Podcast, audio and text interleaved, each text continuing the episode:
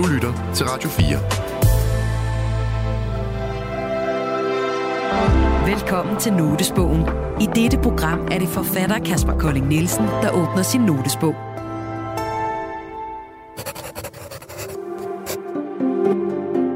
En notesbog, jeg synes, det kan være, det, altså, det kan jo dels være et sted, hvor man skriver noget, der er meget personligt for sig selv. Det, har, det har jeg gjort, det har jeg brugt mine dagbøger til. Notesbøger er personlige og intime, og det vi skriver i dem er ofte ufærdigt og umiddelbart. Forleden skrev for eksempel, at Eiffeltårnet ikke blev opført til verdensudstillingen i 1889, men i stedet en 330 meter høj rev i Kåre. Vi har inviteret tre mennesker ind, der har et særligt blik på verden. Mennesker, der betragter vores kultur og omsætter det til værker, tekster og dramatik. Det er journalist Torben Sangel, dramatiker Line Knudsen og forfatter Kasper Kolding Nielsen. Når jeg sidder og skriver, øh, så holder jeg nogle pauser på en eller anden måde, eller kommer i tanke om noget andet, eller skriver noget, som jeg ikke lige skal bruge. I dag er det Kasper Kolding Nielsen, der åbner sin notesbog. Jeg skriver et eller andet ned, som jeg gerne vil gemme til en senere lejlighed. Et, et eller andet, jeg har lyst til at skrive videre på, eller har lyst til at overveje noget mere. Velkommen til Notesbogen på Radio 4.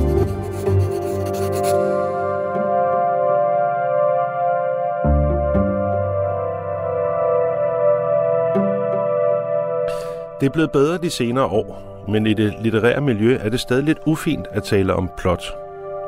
Et plot er noget, man applicerer, hvis teksten ikke er stærk nok i sig selv. En slags krykker til en haltende roman. Eller et redskab til kommercialisering, som selvfølgelig også er voldsomt ufint. Der er mange ting at indvende mod den holdning. For det første har de største romaner i litteraturhistorien som regel et stærkt plot. En hovedperson, som vil et eller andet, som møder modstand, og måske eller måske ikke overvinder den til sidst. Dostojevski brugte plot, ligesom Dickens, Johannes V. Jensen og Umberto Eco gjorde. Aristoteles skrev om dramaturgi.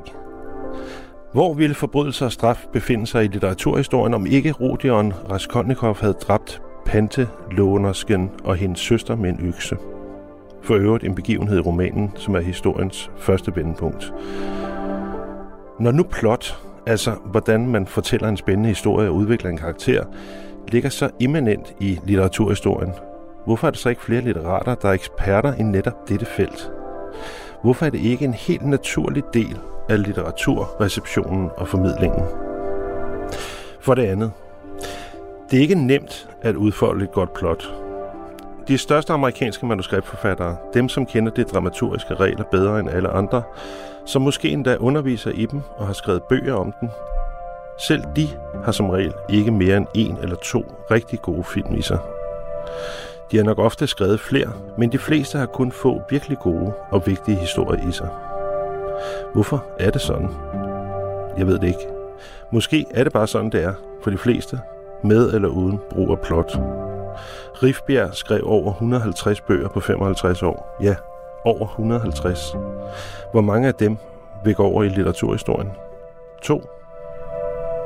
Min pointe er, at selvom man ved alt om dramaturgi og plot, så er det svært at skrive en god historie. Det er faktisk uendelig kompliceret, og man er afhængig af held og tilfældigheder for rigtig at lykkes. Karaktererne, miljøet, konflikterne, dramaet, udviklingen og tempoet i udfoldelsen skal alt sammen på en eller anden måde gå op i en højere enhed, uanset hvilken slags historie man fortæller, og det er totalt umuligt. Derfor har de største forfattere og manuskriptforfattere som regel kun en eller to virkelig gode historier i sig. Nogle få har flere, men det er ganske få, som Dostojevski måske, og Stanley Kubrick og sådan nogle. For det tredje, så er det svært at fortælle en historie godt uden sans for dramaturgi. Selv hverdagshistorier, som vi fortæller til hinanden, følger dramaturgiske regler eller har et eller andet plot. Ingen siger bare, min datter løb hjemmefra i går. Vil du have en kop te? Man vil spørge, hvornår? Hvorfor? Kom hun hjem igen? Hvad skete der? Man vil have en historie med en begyndelse, en midte og en slutning. På den anden side er det også lidt irriterende med plot, fordi det omvendte af det, jeg argumenterer for, også er sandt, at viden om og eksekvering af et stærkt plot ikke er spor ringeagtet, men omvendt super magtfuldt. I hvert fald, hvad angår udbredelse og kommercialisering. Alle film og alle serier følger de samme plotstrukturer ned til minuttet. I en spillefilm skal første vendepunkt komme efter præcis 15 minutter, ellers sidder vi alle og tænker, hvorfor ser jeg det her? Og det bringer mig til min første note, som jeg skrev for nogle uger siden.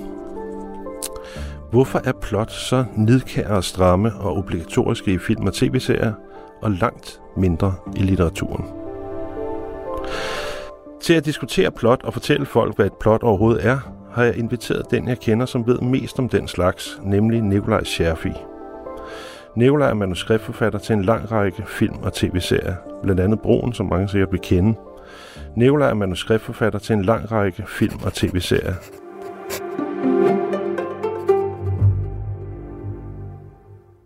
Jeg talte det op, da jeg læste om dig, Nikolaj, og du har skrevet 22 film eller tv-serier, og du har også vundet en masse priser undervejs.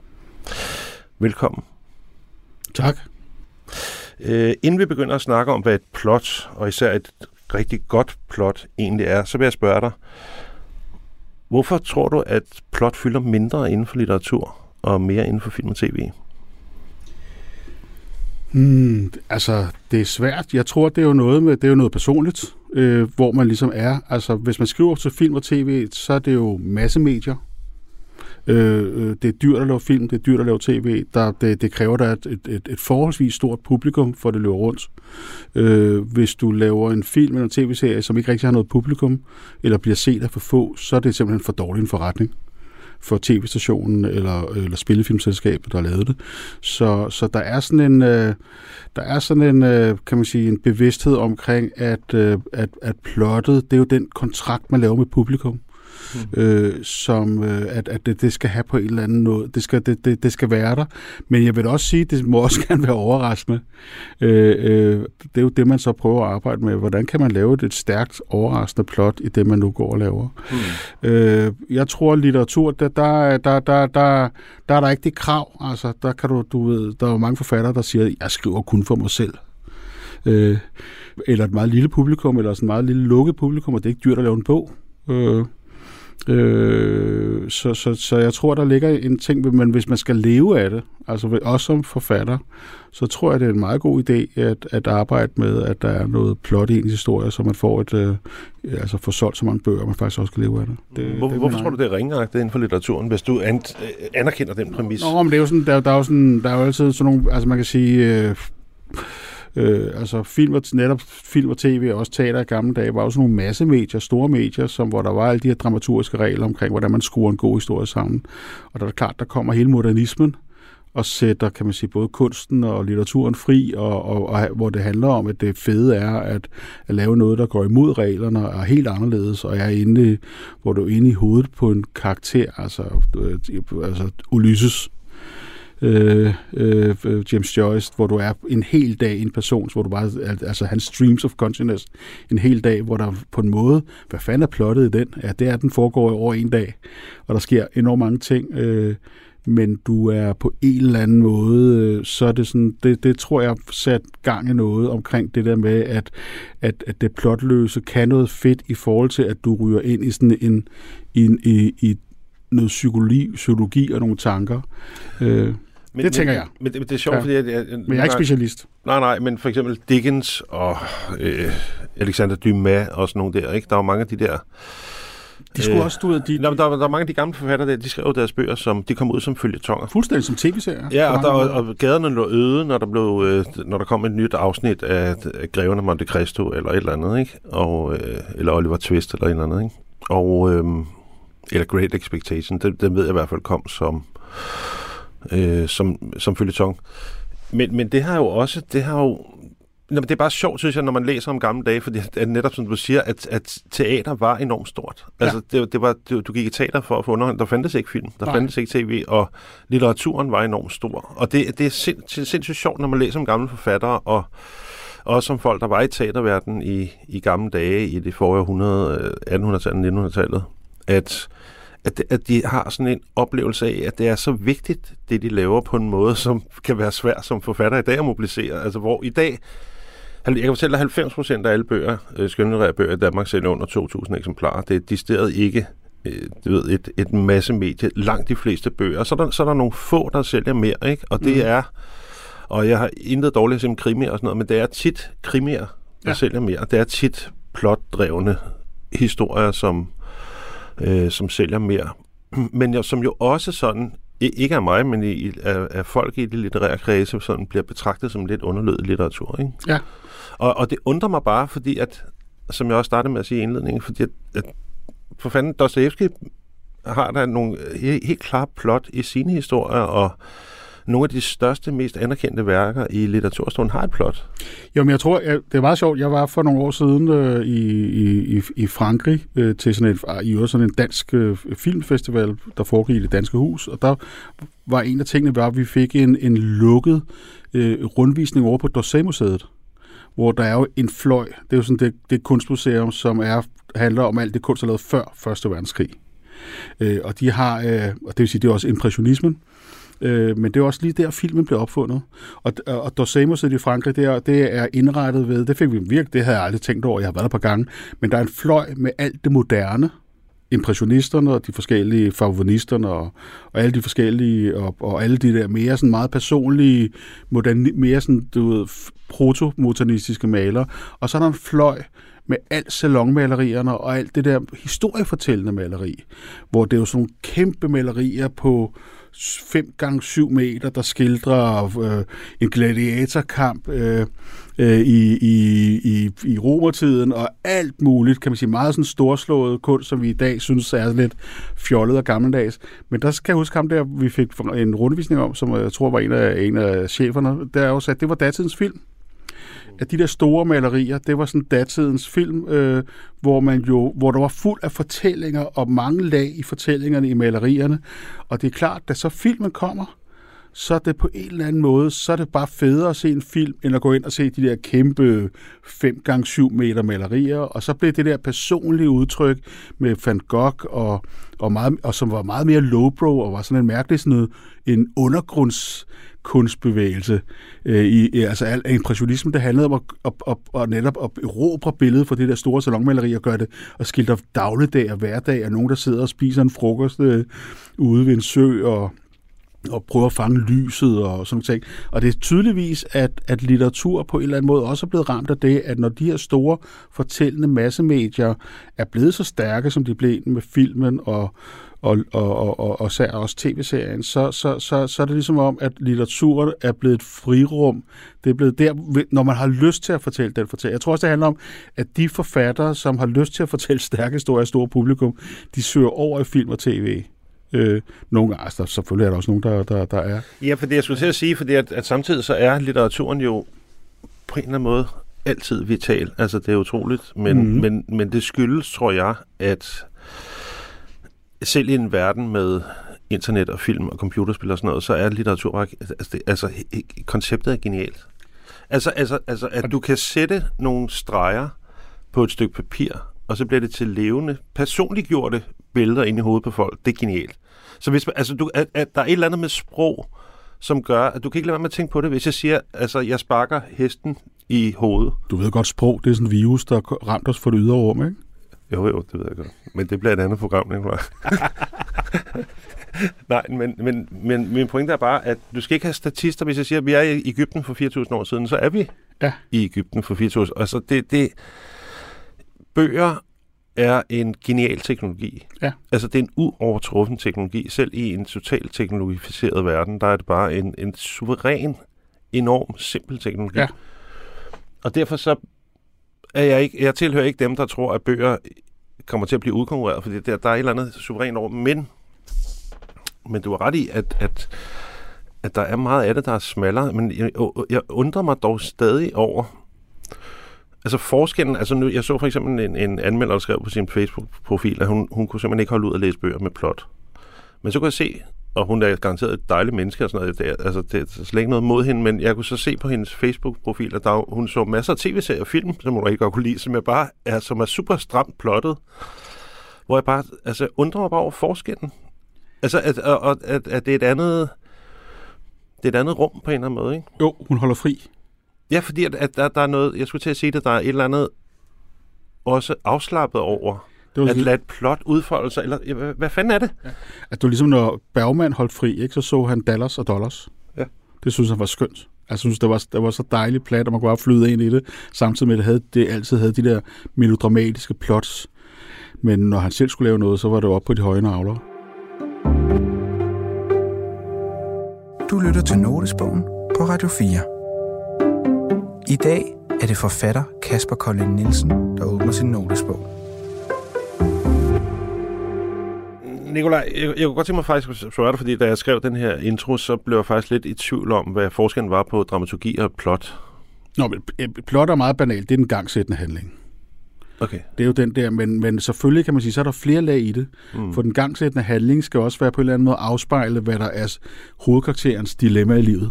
Altså hvis man nu tager øh, Broen, altså, som jeg jo selv har været med til at skrive sammen med en svensk forfatter, øh, der, er- der er jo den igangsættende handling, at der bliver fundet et lig ude på en bro, hvor en, en, en, en, en, en dansk øh, kriminalkommissær og en svensk kriminalkommissær skal arbejde sammen og opklare, fordi det ligger lige på grænsen mellem Danmark og Sverige. Det er både sådan et, et, det er den igangsættende handling, og det er sådan en high concept, og det kan skrives på bagsiden af en testiskeske. Øh, det gode plot, det kan nogle gange fortælles så enkelt. Hvad er det bedste plot, du har set i en film? Eller en, eller, eller en bog? Øh, det bedste plot? Jamen, det er jo ligesom, da min, min bedstefar, der var gode venner med, øh, som barn med en bankdirektør, hvor han så spurgte den der bank, så hvad er en veksel? Og så kunne bankdirektøren ikke fortælle det. Mm. Men jeg synes, ej, et godt plot, det er jo, synes jeg, E.T., øh, hvor den der lille dreng i den der samspilsramte skilsmissefamilie opdager, der bor et, et øh, rumvæsen ude i, øh, i redskabsskuret. Mm. Det er et godt plot. Hvorfor er det godt?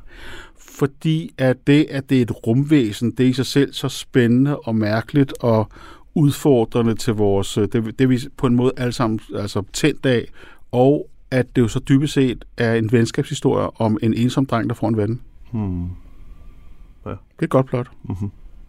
Men kan du ikke fortælle, kan du, kan du fortælle lidt om, hvad, altså når, når jeg taler om plot, og jeg synes, når man, jeg har også skrevet lidt film og sådan noget, så, så taler man om at plotte historien og plotpunkter. Og, altså, det er det, er en form for, det er en form for dramaturgi, ikke, i virkeligheden. Oh, altså man kan sige, øh, det handler jo hele tiden om at sige, hvor er vendepunkterne, hvor er der, Ja, hvor præcis. tingene ligesom bliver vendt, vendt, vendt.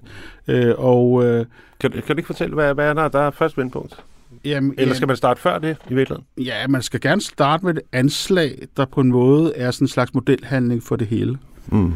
Nu sad vi og snakkede lidt inden. Du, du sagde også, at, at for eksempel nogle af de der streamingtjenester der, de arbejder meget med et stærkt anslag. Al- Eller Breaking Bad, hvor Ja. hvis folk har set den, så starter den med, at, øh, at der er mand, der vælter ud af en, øh, en bus fyldt med, der ryger, fyldt med kemi- kemikalier i underbukser og skjorte, og så kan man høre, der kommer sirener på vej, og så stiller han sig ud midt på vejen og peger mod, i, i retning af sirenerne øh, med en pistol. Ja. Og, og cut, og så følger man så en, der Tre underviser i kemi på high school. Og det er bare klassisk. Ja. Altså, det er bare sådan en klassisk anslag, tv-serieagtig anslag. Det er sådan et ultimativt eksempel på, hvad de gerne vil Ja. have, ikke? Jo, jo, det, og det er jo meget sjovt, fordi at uh, Breaking Bad, den handler på mange måder om kemi, Mm. og den handler om, og kemi, det er forvandling Mm. af stoffer, Ja, ja, hvor du ja, blander ja. dem, så bliver det til andre ting.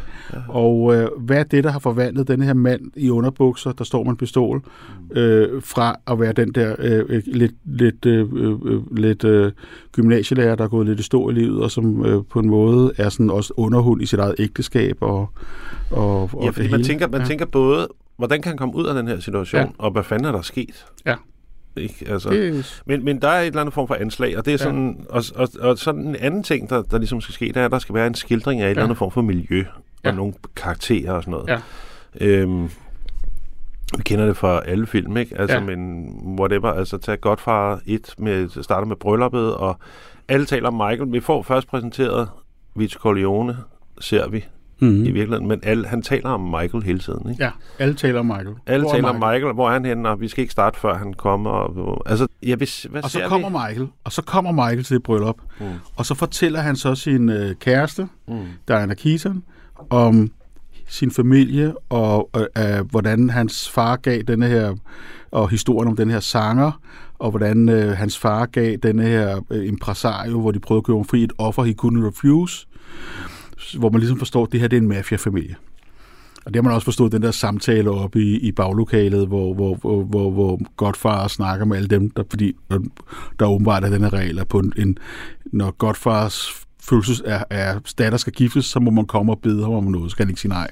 Nej, nej, og det, og det er nærmest og, en, det er en skildring af en guddom, ikke? Jo. Det, det, og, det er en og guddom så siger i et Og så siger Michael Corleone, for det er enormt vigtigt i forhold til, hvordan man laver et godt plot, og hvordan man laver, siger, but this is the, my family, this is not me. Og så handler resten af Godfather om, hvordan, ja, det kan godt være, du tror, det ikke er dig, men det er det. Men prøv at høre, det er interessant, for det, det vil jeg gerne snakke mere om, fordi det handler om sådan om, hvad, Og det handler om den konflikt, der skal være i hovedkarakteren. Ja, og at en held skal, være, øh, skal ikke ville være en held. Ja. Det, det Men- skal være noget, der bliver pålagt Ja. også i, i, i Star Wars, for eksempel Luke Skywalker. Ja. Han møder Obi-Wan Kenobi, som Mhm. mm. siger, at han er det, han, det er skæbne, er skæbne bestemt, at han skal være en stor Jedi-ridder, ligesom sin far. Og så siger Luke Skywalker, nej, det vil jeg ikke. Jeg vil hellere tilbage og passe min stefars øh, landbrug. Ja. og så Og han kommer tilbage, Så er de slået ihjel. så er det helt slået ihjel, og helt er brændt ned, Og og, han har ikke noget andet valg. men, men det er sådan, det er. Ja. Og det, og, det, og det er egentlig det samme, der sker i, øh, i Godfather. Ja. Ja. Fordi første vendepunkt er, at øh, du ved, der er orden og sådan noget, men Vito Corleone, der er nogen, der prøver at slå ham ihjel, han bliver syg, og han ligger på hospitalet, og et før, øh, først, altså jeg ved, jeg ved faktisk ikke præcis, hvad det er, der er første vendepunkt her, men, men det, der overordnet sker, det er, at Michael Corleone, han, han bliver trukket ind i den her konflikt, Han bliver trukket ind i familien. det starter med, at han står foran hospitalet og skal lade som om, han har en pistol. Ja. Men det mere afgørende, det er, at når han, da han kommer hjem til familien, så er problemet, at Fredo og Sonny, de er for dumme. Ja. Og han kan se, at Hvad hvis, hvis hele familien ikke skal udslettes, Ja. så bliver han nødt til at... Gå, op- op- gå op- karakter. Ja. Og blive den, han i virkeligheden er. Ja. Men, Som Men han er ikke, som man ikke har lyst til at være. Ja, og det er jo, kan man Det er sige, den store... det er jamen, jamen, det er jo at sige, det er, det er jo sådan noget, det vil man underviser på filmskolen i. Det, det handler om, at en karakter skal have et want og et need. Prøv lige at forklare mig det her. Want, eller et, en drøm og, og en vilje. Drømmen er, du ved, det er den store kærlighed. Det er ligesom, at du vil blive lykkelig og, og have et godt liv. Viljen er at få succes og overleve og klare den.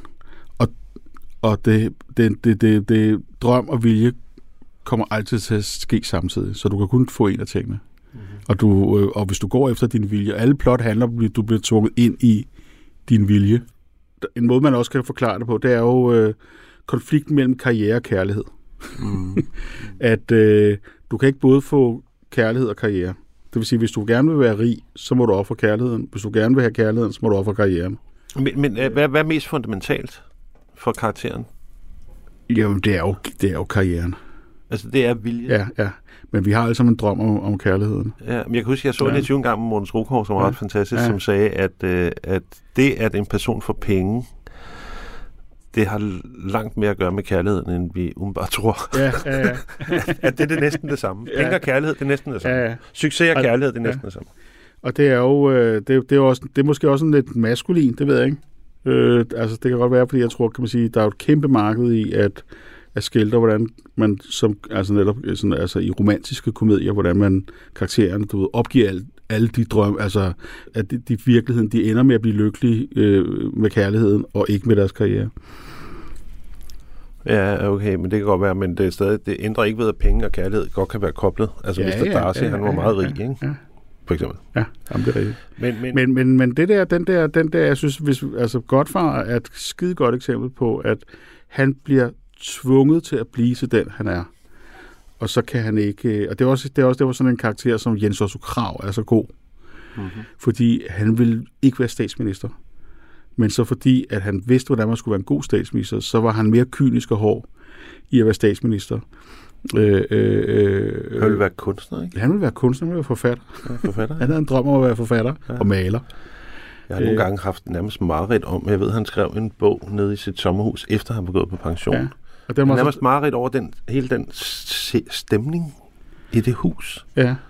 Forstår du, hvad jeg mener? Ja, og der skete så det, at han fandt jo ud af, at han ikke havde ikke, og så begyndte han at drikke. Det er Så, også hårdt. så gik han sådan lynhurtigt. Altså, så, så, så gik Så så der no hans- time. Hans vilje, det var måske i virkeligheden magt, mere end det var en kunstnerisk praksis. Kan man sige det? Ja, men drømmen var, altså, og der er konflikt mellem det, det, det på en eller anden måde ødelagde ham, samtidig med at han var god til det. Prøv- Det er også det, der- prøv- det er prøv lige at fortælle lidt gør. mere om den der konflikt. Altså, kan du komme med Ja. nogle flere eksempler på den konflikt, hvor det fungerer godt i en film? For det, jeg synes, det er nogle gange... Det kan være skide svært at omsætte det i... Altså, man kan godt, det, man måske godt komme med eksempler på det, men det er nogle gange svært at omsætte det i praksis. Altså, det er svært at bruge det, synes jeg. Altså, det er svært at vide, hvordan man skal bruge det. Ja. Altså, hvad, hvad er det for nogle konflikter, der opstår?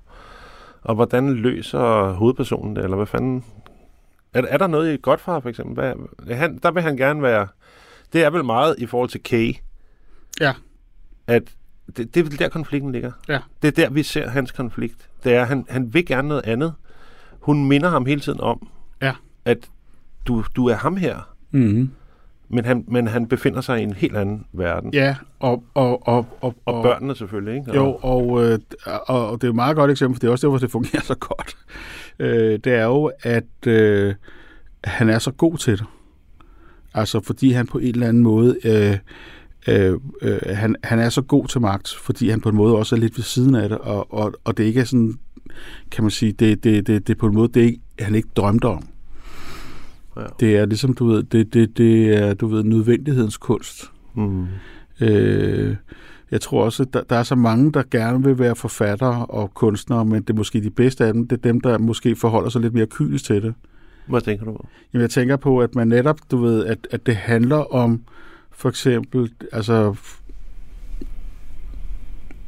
altså ligesom man kan sige, snakke om drøm og, og, og, og vilje, kan man også snakke om sådan følelser og kynisme, følelser og plan. Mm. Hvis du ligesom er for meget i dine følelser, for meget ligesom, øh, altså, og det er jo følelser også, det er også noget med drøm at gøre. Øh, Hvis du er for meget i din følelsers vold, så bliver du måske ikke en rigtig dygtig kunstner. Du bliver nødt til at være lidt kynisk. Du bliver nødt til at kunne, kunne, kunne, kunne, kunne grine også af dit plot og, og, og, og, og, og, lave den struktur, hvor du netop, kan man sige, er lidt ond ved din hovedkarakter. Noget, man, vi også lærte på filmskolen, som også er godt, det er, at det altid handler om at være lidt ond ved din hovedkarakter. Ja, det kan, det kan faktisk godt helt seriøst være svært. Ja, Altså, jeg har skrevet en bog en gang, hvor jeg var ret sikker på, at jeg sluttede den forkert. For, men fordi at jeg havde ikke lyst til at, at slå min hovedperson ihjel. nej, Altså en kæmpe fejl. Jeg, Ja. kunne, ikke, jeg kunne ikke få mig selv til nej, det. nej. Og det er jo noget af det, man skal gøre, fordi at det er jo, vi, vi jo, altså, jeg vil sige, der er også en anden dramaturgisk regel. At der er, og man ser det nogle gange i klassikere. Undskyld, afbryder, men jeg bare, nu læser jeg lige for nylig. Øh, hvad hedder han? Øh, Dumas, øh, hvad hedder han? Øh, Greven af Monte Cristo. Ja. Bare fordi det, jeg, at, ja, den, den havde lyst til at læse. Og øh, den læste jeg her i sommer, og, øh, og den slutter forkert.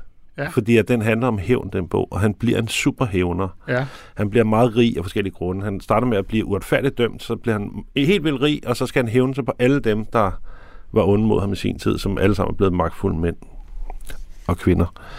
Og han hævner sig på dem, og så får han en elsket og sejler væk. Men, men, men det, der er forkert ved den slutning rent dramaturgisk, det er, at han er, han er ikke et menneske længere.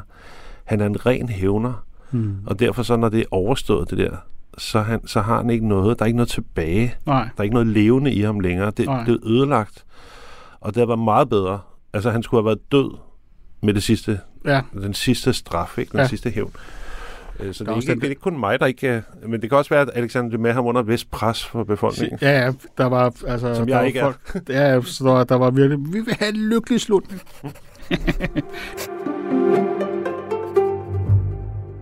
jeg kan huske, der også tilbage til filmskolen, så lærte vi også noget, der var meget, jeg synes, det har også været meget drivende. Det er jo, at tingene skal være spændende, originale og særpræget. Ja. Øh, spændende, det er det der med, at der hele tiden skal komme nogle vendepunkter. Det originale er, at det skal være lidt unikt. Der, der er Godfather-filmen jo et meget godt eksempel, fordi der er også der er noget enormt shakespearsk i Godfather-filmene.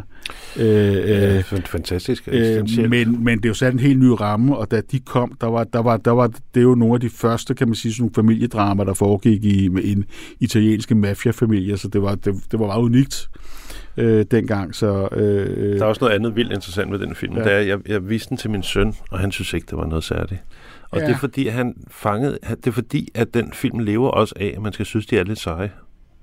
Altså, Ja. jeg tror simpelthen, at Ja. ja. der, der filmens maskulinitetsideal simpelthen lå for langt fra hans. Jamen, det tror jeg, du Altså, han sad ikke hemmeligt Ja. ja. og følte, at han gik i de der jakkesæt Ja. og var den mand, eller noget. Det, det kræver det også, den Ja, historie. det er helt klart. Det er jo noget tid, alt kunst er jo sådan tidspundet. Ja, vildt, vildt Ja. ja. interessant.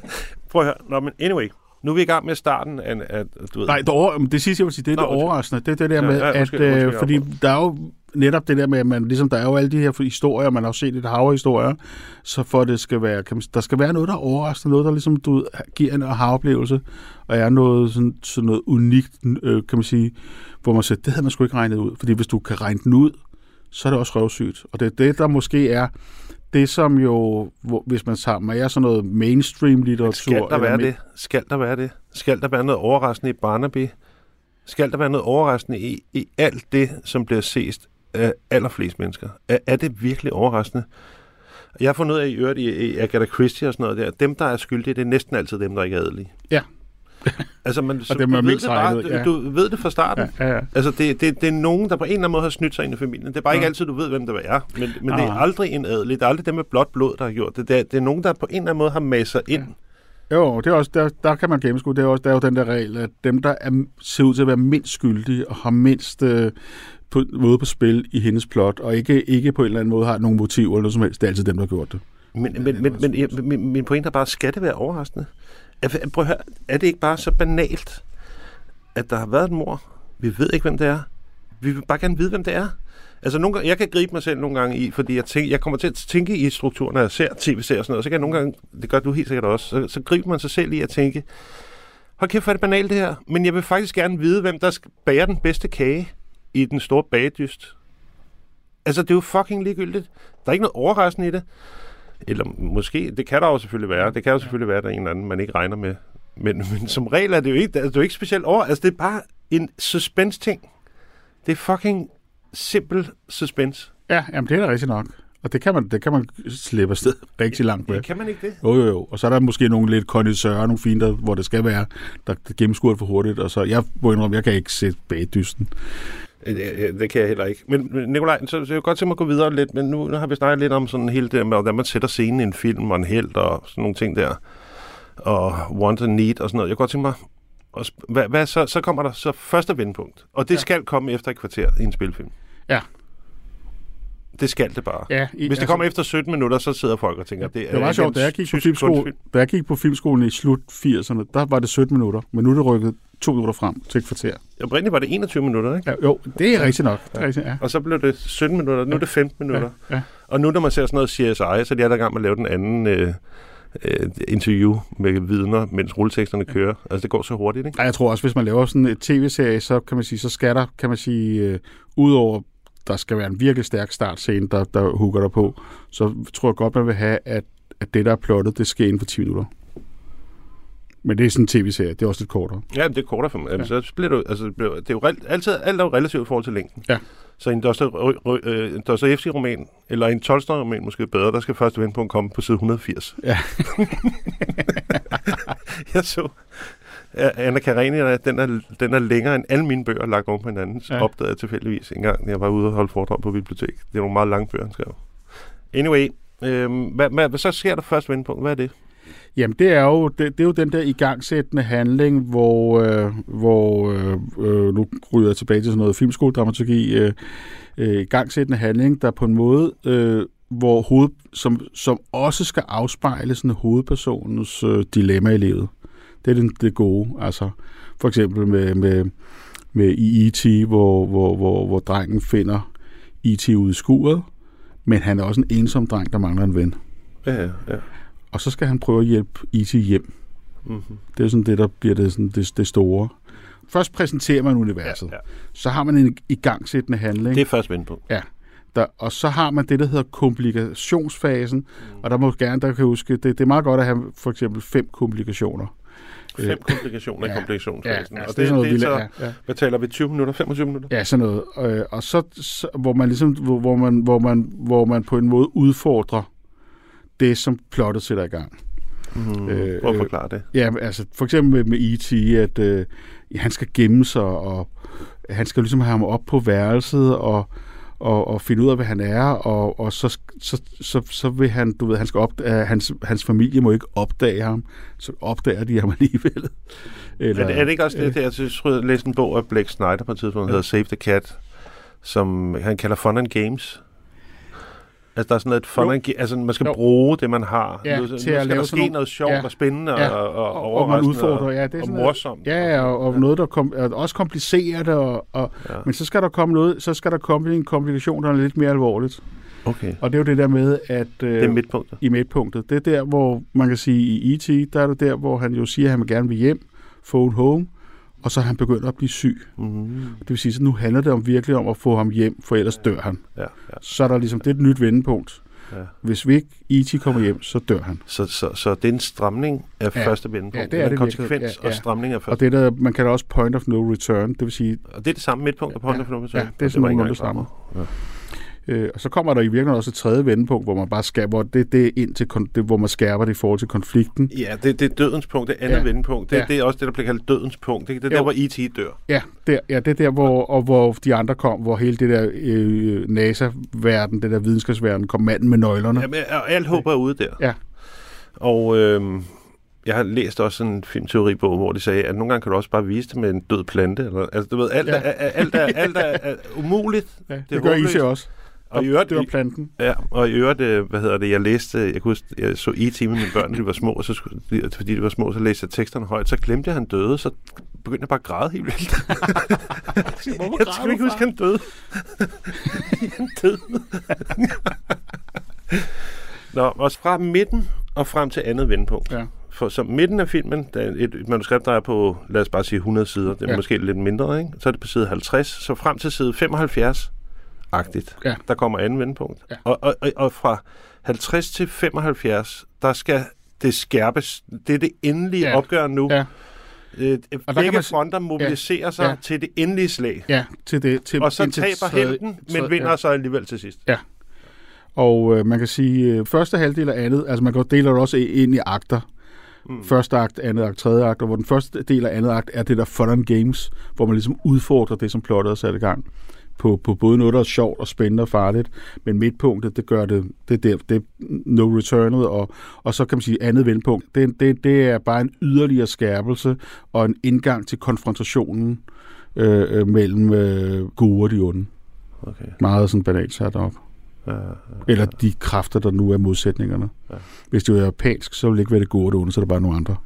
Ja, ja, det er jo fantastisk Ja. med Miyazaki-film, at der ikke Ja, er nogen der er onde. ingen altså, onde, det, det, Det er, er- kæft, det er genialt. Det er lige så, det er lige så Det er godt som at læse H.C. Andersen Det- første gang. Eller Det er noget. meget interessant at vide for sine børn, fordi de på en måde får en større forståelse af verden, og ikke det der med at dele op i, hvem er de onde og hvem er de gode. Det er fuldstændig genialt. Og i øvrigt også en anden ting i forhold til sådan en asiatiske film. Jeg har læst lidt om sådan en fjerakt-struktur, sådan en asiatisk fjerakt-struktur. Ja. Hørt om den?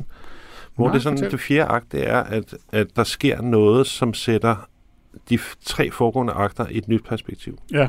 Og det synes jeg faktisk, man kan se nogle af de der, øh, blandt andet i, Interessant. hvad hed den der sydkoreanske film, som var så fantastisk? Parasite. Ja. Den, øh, den, den, den scene er jo præcis fjerde akt scene, Ja. som ændrer hele, øh, øh, øh, det sætter hele de tre foregående akter i et helt nyt lys. Det er spændt. Det vil jeg studere, fordi Ja. ja. at jeg synes, koreanske film, de er fantastiske. De er helt vildt gode. Ja, ja. Parasite er vild. Du lytter til Notesbogen på Radio 4. I dag er det Kasper Kolding Nielsen, der udforsker sine noter om plot med manuskriptforfatter Nikolaj Scherfi. Okay, jamen nu, jeg vil lige læse en, en anden note op, jeg har skrevet. Og, øh, og det er, når man kender til plotstruktur, så kan det godt være lidt irriterende nogle gange at se film og serier, fordi det virker så kunstigt. Og senest for eksempel The Bear, som jeg så for nylig, som er en rigtig god serie. Øh, Men han er også bare, han er dygtig, og han er traumatiseret. Og hvert afsnit er et lille drama, og så er der en lang bog, kan han lykkes med at åbne den der fucking restaurant, og så kan han komme videre i sit liv med sin sorg, og surprise, altså, eller du ved, og det kan han. Og jeg, jeg, kan, jeg kan godt blive grebet af den serie, men jeg kan også blive lidt irriteret over det. Ja. Kan du ikke det? Bliver du ikke det? Jo, jo. Øh, Altså, kan det ikke blive for meget? Altså, altså hvorfor, hvorfor er det så... Altså, jeg tror, mit spørgsmål er, hvordan I... Altså, det er så sindssygt, at det er så rigidt, de regler der. Ja. Og det fungerer, altså, det er så sindssygt, det fungerer så godt. Ja, ja. Det er, altså, det er, det er jo, og det er jo der, litteraturen stadig har en chance. Nå, det mener du trods alt. Nå, nej, fordi det, det, jeg vil sige, nu er jeg jo selv i den der verden, jeg vil sige, noget af det, jeg godt kan være træt af, eller synes faktisk kan være enormt udfordrende, det er jo, at du som forfatter, eller som skaber de her ting, jamen der har du jo mange drømme og mange visioner og meget, men du bliver næsten altid lidt også slået lidt ned af nogle producenter og nogle pengefolk, som jo selv synes, de har regnet den ud. Så der er ligesom nogle lidt, øh, altså i, i, i, i sådan den der kunstneriske proces, når man laver film og tv, så er der jo altid nogen, der alligevel har lidt mere magt øh, især de her tider, hvor tv-stationerne og streamerne har fået så meget magt, så, øh, fordi de, de kommer med den fulde finansiering af tingene. I, i, i, I gamle dage, hvor det var mere sådan kludetæppe finansiering, der var der tit nogle producenter, der, der var helt åbne og sagde, jamen I laver det bare, som I vil-agtigt. Og, og der tror jeg, at øh, det synes jeg, det er meget, meget stærkt for tiden. Øh, øh, Øh, jeg kunne, jeg hvad, hvad, gør det? Hvad, hvad betyder det for historierne? Det betyder, at der, der kommer noget formalistisk over det, og der kommer sådan nogle, kan man sige, nogle, nogle, en form for sådan, kan man sige, producentdramaturgi, eller sådan, øh, fi, altså finansiørdramaturgi, hvor de på en måde synes, fordi de har så mange penge i det, så, så synes de også, det er lidt et krav til dem, at de skal være så kloge, at de ved, hvordan tingene skal ende. Jeg kan fortælle en sjov ting, da vi lavede Broen i sin tid, som jeg skulle meget stolt af, der, øh, den var sådan finansieret med, med alt muligt klud. Det var sådan en kooperation. Først og fremmest var det kooperation mellem Danmarks Radio og TV2, eller øh, SVT i Sverige, der gjorde, at SVT følte, at de heldigvis ikke skulle have så mange penge op, som hvis de skulle have fuldfinansieret Og Danmarks Radio, de var ligesom bare lige med på et hjørne af det i starten, og følte bare ligesom, at ah, det var lidt en gave. Vi, det, vi, det er ligesom, vi skylder SVT noget, så vi er lidt med på Men det, der gjorde de overhovedet, jeg tror, vi havde tre møder med Ingolf Gabold, da vi lavede sæson. Ja, han, var også en anden, han var også en anden type leder end i dag. Ja. Der er ikke så mange... Jamen, ham, altså, også, jeg, jeg kender ham ikke, jeg ved ikke, om han var god, men der er bare ikke så mange den typer ja. tilbage, som har den magt, som han havde. Ja. Han, øh, øh, han havde jo et enormt god dramaturgisk sans, øh, men han var også meget... Øh, men det var meget, det var sådan, at I må, altså, og det sagde de også for SVT, jamen, hvordan har I lyst til, at det skal være? Og det var også lidt den gamle dyd hos øh, DR i sin tid, hvor man ligesom sagde, hvordan har du lyst til, at det skal være? Sådan er det ikke rigtig længere. Øh, øh, øh, og, øh, og, og på, da vi så lavede sæson 3 og 4, der havde vi 17 forskellige invest, vi, der, øh, investorer, og der var, der, jeg kan lige fortælle, så sæson 1 blev så stor en succes, så det var meget nemt at finansiere en sæson 2, til gengæld vil alle blande sig. Hvorfor det? Øh, fordi at nu var det en succes, så dem, der kom ind med penge, de ville så de, de, de troede kun, at deres egen råd var det, der kunne gøre, at det blev med at være en succes. Fordi hvis vi bare lod det over til forfatterne... Hvorfor så... sker det Hvorfor sker det der hver gang? Ja. At, at, der er en tv-serie, som er pissegod første sæson, så anden sæson, så bliver den måske lidt dårlig, og så tredje sæson, så kan man se, at nu er det nogle andre, der har overtaget. Nu er det på en eller anden måde tv, øh, det var producent, øh, tv-stationerne, ja, ja. der har overtaget på en eller anden måde, ja. og de har fået for meget magt i forhold til historien, og ja. så bliver det noget lort. Ja. Og fjerde sæson er de steder ja. elendigt. Ingen gider at se det mere. Og det undrer mig bare, at det er sådan. Altså, altså det undrer mig, at de ikke kan se, at de ikke skal gøre det. Altså, ja. at, at det er dumt at ja. gøre det. Altså ud fra ja. et kommersielt perspektiv. Ja. På alle mulige sige, måder er det en enormt dårlig idé. Ja. Men det er jo sådan meget, det er meget interessant. Øh, jeg vil sige, øh, øh, altså noget, der er enormt vigtigt, og noget, der virkelig har været afgørende for tv-seriens succes, det har været det, jeg vil kalde modige broadcaster. Det var sådan en broadcaster, der, der virkelig tog at tage nogle chancer. Øh, det gjorde Danmarks Radio i sin tid, det gjorde HBO også. HBO var en boksekanal. Øh, øh, som jo så kunne se, at der var kæmpe, altså stille og roligt fald af folk, der ville købe boksekampe. Så det var, det var en genre, der var ved at dø. Så hvis de skulle ligesom igen. Øh, og det er jo, de skulle genopfinde sig selv, og så sagde de, hey, hvorfor laver vi ikke fiktion? Fordi at, du ved, der er alle de der øh, en, en, network-baseret øh, tv-serie, der havde masser af fiktion og torsdagsdrama. Så sagde man, at vi skal lave noget, der er anderledes end dem. Vi laver bare noget, der er mere råt og mere hårdt og, og mere sådan grænseoverskridende. Og det, det bum, da de så ligesom gav det fri, så eksploderede det jo, øh, øh, fordi de pludselig satte en helt ny kreativitet i gang ved, at de var meget mere modige med, hvad de turde lave.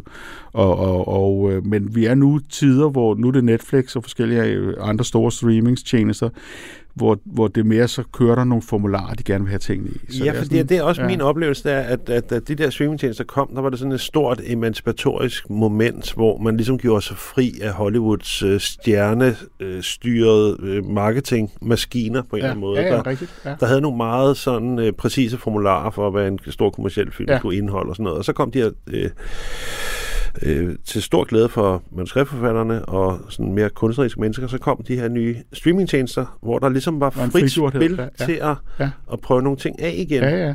Men, men nu har de så udviklet deres egen fascisme, som er datapunkter. Ja. Altså nu ved de, altså nu har de, de, har, de kører så meget data på det der lort der, Ja. ja. så nu ved de, synes de selv, i anførselstegn ved de, at, ja. Og at det, nu, nu ved de, hvad der skal til, og hvornår ja. det skal ske, og hvad der ikke må ske, og hvad der gerne må ske. Ja. Men, men, men prøv at høre, Nikolaj, det, det, er, det er egentlig spurgte dig også lidt om, det var, altså, kan du ikke få for meget? Altså, kan, det der plot, det kan også blive for meget, synes jeg. Altså, det, det er for... På ene, jeg, jeg bliver fanget af de tv Altså, som sagt, det fungerer jo fucking desværre. Eller desværre. Ja. Det, det fungerer jo helt utrolig godt. Men det er bare sådan, for eksempel The Bear. Okay. Køn, sød, øh, meget dygtig. Det er meget vigtigt, at en hovedperson er meget dygtig. Øh, fyr, som hvis bror er død. Og det, og det er sådan... Come on. Men, Øh. men kan du ikke blive træt af det der plot shit der? Helt ærligt? Jo, altså jeg vil sige, jeg selv, øh, jeg, jeg holder jo selv, nu er jeg jo selv begyndt at skrive en roman. øh, så, øh, og, og jeg vil sige, i langt hen ad vejen, så vil jeg sige, øh, i, også når, når, når jeg skriver sådan øh, tv-seriedramatik, så prøver man jo ligesom at, at prøve at holde det flydende og arbejde med sådan en underbevidsthed, når man skriver. Øh, fordi at... Prøv, prøv, Øh, det, prøv, prøv, det forstår jeg ikke. når man, man prøver at, at give slip på de der regler, og bare ligesom Ja, okay. at få det, for at få det levende og sanseligt, Mm. og prøve at ramme noget som netop... Øh, og, Men, men tror du så, de sidder i et af de regler så meget, så du ikke behøver at tænke over det, eller, eller er du virkelig fri af det? Du er jo ikke fri af det. Nej, altså man kan sige, det der altid fungerer godt, det er jo at have karakterer, der har stærke viljer. Stærke, Stærke viljer. Det vil sige, at og- på en eller anden måde, og det kan jeg bare, det falder jeg også altid tilbage til, giv din karakter stærke viljer, der vil noget, og, altså, og ikke netop bare sidder på en stol og, og, og, og, og, og ikke, ikke tør rejse. Det kan, det kan man gøre privat. øh, men, men du bliver nødt til hele tiden at, at have nogle karakterer, som vil noget og vil frem og har en plan, eller, eller, eller, eller har eller, eller har mindre værd, som de prøver at skjule, eller, eller har en eller anden kompleksitet, som, gør, som giver dem en dynamik. Det, det, Hvad er det første, du starter med, når du skal skrive en film eller en tv-serie? Hvad er det første? Hvad er det første, du skal vide, før du begynder at skrive? Altså, ja, der vil jeg sige, øh, og det, sådan var det også med, med, med broen, og sådan er det mange ting. Jeg, jeg må indrømme, jeg leder altid efter tematikken først. Tematikken? Ja. Og hvad, Altså- for eksempel, hvad kunne det Jamen være? for eksempel med... Med, med, med, med da vi, da, da, da, da, nu var jeg, jeg kom jo ligesom ind i, hvor der var udviklet meget på broen, øh, men den var, havde ikke, den var ikke forløst, så vi havde en lang fase, hvor vi snakker om, hvad handler det her om? Øh, øh, og hvor, hvor faktisk også vores løsning omkring, hvordan broen skulle være, det var, da vi ligesom fandt ud af, hvad skurkens projekt var. Okay, men prøv, prøv, prøv, prøv at Øh. fortælle, hvad, hvad, hvad handlede det om? Altså, hvad, hvad handler den så om? Jamen, det handlede om, at vi, vi øh, øh, meget banalt kan man sige, så vil sige, så, så øh, jeg, jeg synes, vi skulle prøve at lave noget, der var anderledes end forbrydelsen. Det var sådan den første, der drev det. Det var forbrydelsen, var lige lavet, haft premiere i 2007, og der kunne man se, wow, det er, det er en helt ny måde at lave tv-serie krimidrama på, i forhold til tidligere tider, rejseholdet, som jeg også var med til at skrive, hvor vi ligesom havde afsluttet sager per afsnit, men det der med at have en lang sag, øh, og det var der også, det, det var også det, der lå på papiret omkring øh, broen, som jo ikke hed broen, så den hed Morgenstjerne, øh, øh, øh, og havde sådan en virkeligheden fra... Og fra den er meget mere mørk. Altså, var meget mere mørk. og dyster. Ja, og, og, og var, sådan, var sådan virkelig en forsøg på at lave sådan en Seven-historie. Ja, det kan jeg godt, det kan jeg sagtens forstå, for det, Øh. det er faktisk, det var, det var, jeg tænkte faktisk over det, at det var, Ja. da jeg så første afsnit i sin tid, tænkte jeg, at det var meget mørk, altså meget mørk filmet, og også meget Ja, lys, ja. altså Jamen, meget, klart, og det var meget også- lidt lys i den. Ja. Den havde i det oprindelige, der havde den sådan en fuldstændig udgrundelig skurk, som bare var sådan en slags naturkraft, en satan, og, og en helt den, den slutning, jeg blev præsenteret for, da, der da jeg kom ind i broen, hvor, hvor netop finansieringen var gået i stykker, og man skulle ligesom prøve at restarte projektet, der, der var slutningen, det var, at øh, morderen hopper fra broen ned i sådan et brændende pentagram i Østersøen, og så forsvinder han ligesom ned til det, hvor han kommer fra. Okay, okay. Og det, det sagde vi, det, det fungerer altså. Vi må ligesom få det til at handle om noget andet. Og så, så, så havde vi mange snak om det øh, i forhold til, fordi der var, der var mange ting, der var, man kunne se, der, der kunne være spændende omkring det der samarbejde mellem dansk og svensk øh, konflikt mellem det. Men vi kunne ligesom se, at det, vi må have en meget mere natur, naturlig skurk. Og, og, og så kom vi frem til, at, øh, at i det nordiske samfund, som jo på en måde er et meget perfekt samfund, altså med gode hospitalsvæsener og, og god øh, jamen altså, du ved, social service. Men der er også en, en, en mærkelig vrede i vores samfund. Det var der også der i 06-07, hvor vi startede på at udvikle broen. Altså, der var jo startet de der krige i Irak og Afghanistan, og, øh, og, og der var sådan en, en, en kæmpe også, du ved, fremmed angst, og, og en form for sådan også en angst for, for muslimer på det tidspunkt. Og der var sådan ligesom, man kunne mærke, at i samfundet, det kunne vi mærke, det snakkede vi meget om, der, var sådan en, der lå sådan en slags latent vrede i tiden. Og det, det, det skal vi jo sådan, sådan på en lidt instinktiv måde, det skal vores serie handle om. Øh, så den skal handle om ligesom det, det mørke i det ellers perfekte skandinaviske samfund. Og, og så lavede vi jo sådan en slags, du ved, sådan en, faktisk sådan, sådan en slags superskurk, men meget, meget sådan en mastermind-plan, hvor alle mulige, hvor han vil hævne sig på alle dem, der har svigtet ham øh, sikkert inspireret af, af, af, af, af, af netop, øh, kan man sige, greven for Monte Cristo, eller det der med at sige, en, der skal hævne sig på, at sådan en skurk vi vil have.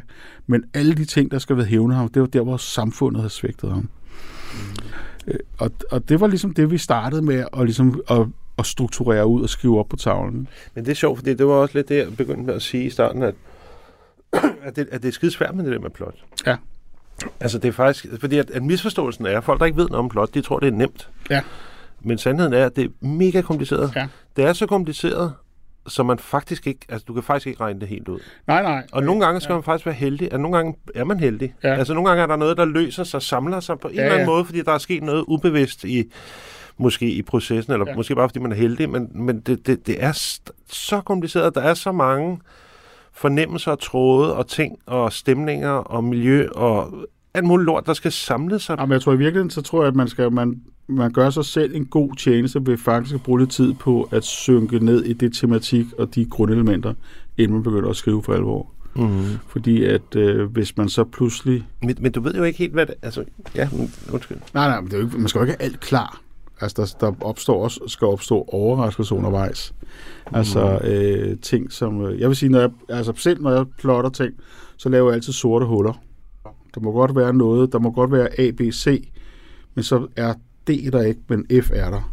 Mm. Og i skriveprocessen, når det sker, og det er jeg, ikke, jeg er ikke bange for sorte huller. Jeg er ikke bange for, at der er nogle ting, der ikke er løst. Øh, fordi at i skriveprocessen, der holder jeg meget af, at, at, at man er go with the flow. Ja. Og det, at man, altså også det der med, at man virkelig tænker på fingrene. Ja. Øh, så man nogle gange, når man er i en skriveproces, så pludselig det hul, eller noget, man måske kunne snakke om i lang tid, det opstår bare, vum, så er ideen til, hvordan man skal gøre det. Mm. Og så kan man skrive det meget, meget hurtigt. Øh, det holder jeg selv meget af, og har meget på den måde stor tiltro, at, at nogle gange så tænker fingrene mere end hjernen. Ja. Øh, så, så det handler også bare om at, at, at, at, at, at skrive. Og der vil jeg sige, der har jeg en meget sjov oplevelse nu, hvor jeg Men der faktisk... minder det jo om litteratur. Altså, der er det Ja. jo det samme. Ja, ja. Og jeg har en meget sjov oplevelse af nu, fordi men der bliver man så hele tiden, når man skriver fiktion, så bliver man hele tiden slået tilbage, hvis man laver for mange diskurser, eller øh, øh, laver sådan nogle mærkelige sidespring, eller noget, man lige får lyst til. Der bliver man hele tiden, det skal skæres fra. Øh, øh, men nu her, hvor jeg selv sidder og skriver en roman, så holder jeg af det der med, at man bare ligesom kan lade indfaldene bare regne ned over det, og så må man så ret, sletter og rette i det bagefter. Altså, det kan man for eksempel i forbrydelse og straf, ikke? Der er, Ja. der, der er der sådan nogle afsnit på 25 sider, hvor Ja. der er en, der doserer over tiden, og så Ja. efter 25 sider står der, sagde han og tog en tår af, af sin vodka. hvor man bare tænker, du behøver ikke engang, du ikke engang forsøge, altså, det, det, drop det. og, og, men det var også dengang, der redigerede man jo ikke bøger. Anyway, Nikolaj, det har været helt fantastisk at snakke med dig. Jeg er virkelig ærgerlig over, at, øh, at vi allerede skal stoppe. Tusind tak, fordi du gad komme. En fornøjelse. Jeg synes, det var helt vildt spændende at snakke med, øh, med Nikolaj Scherfi. Og der er noget helt vildt interessant ved, at hvis man kender den dramatiske struktur, den dramaturgi, der bliver anvendt på film og tv-serier, og i øvrigt også i rigtig mange bøger, øh, fordi der er rigtig meget skønlitteratur, der faktisk følger også de her dramaturgiske regler, så kan man bare blive pistræt af det. Altså man kan, man kan sidde og føle, det føler jeg nogle gange, at, at, at man kommer til at se de her konstruktioner, i stedet for at følge historien. Og det er bare så interessant, at man så alligevel for det meste kan slippe det og, og ligesom lade sig følge af det, fordi at, at det er på en eller anden måde så effektivt. Altså, hvad, hvad er det, der gør, at de virker, de der strukturer? Vi kender dem, altså som sagt, de er 2.000 år gamle. Vi har fået dem gentaget og repeteret som intet andet i vores liv, altså mere end totabellen. Og vi kan det til hudløshed. Det kan godt være, at vi ikke kan sidde og forklare øh, på stående fod, hvad første vendepunkt, anden vendepunkt og midtpunkt og point of attack og sådan nogle ting er. Men vi fornemmer det i historien, vi forventer det i historierne, øh, og vi kan det til på fingerspidserne. Det er underligt, at den struktur er så rigid, og, øh, og den bare fungerer så godt, når det nu på en eller anden måde er så sindssygt banalt. Men øh, ja, det kan man jo undre sig over.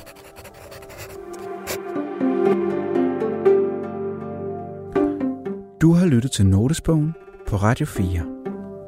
I dag var det Kasper Kolding Nielsen, der udforskede sine noter om plot med manuskriptforfatter Nikolaj Scherfi. I næste uge er det Lene Knudsen, der åbner sin notesbog.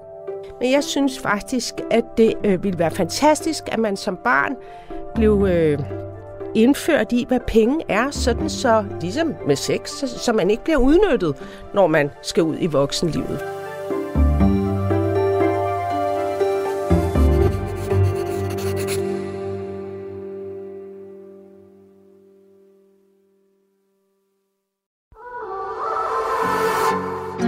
Kendt dansker er død i en time. Altså, det ville være skrækkeligt, hvis jeg vidste noget skulle være for evigt. Men først skal de spise et måltid, som var det deres sidste. Så kommer, kommer desserten. Så kommer den altså. Fuck, hvor er det voldsomt. Og, øh, Og altså, hvorfor, Anna? Hvorfor? Altså, jeg aner det ikke. Sammen med vært Lærke Kløvedal taler de om døden, maden og alt derimellem.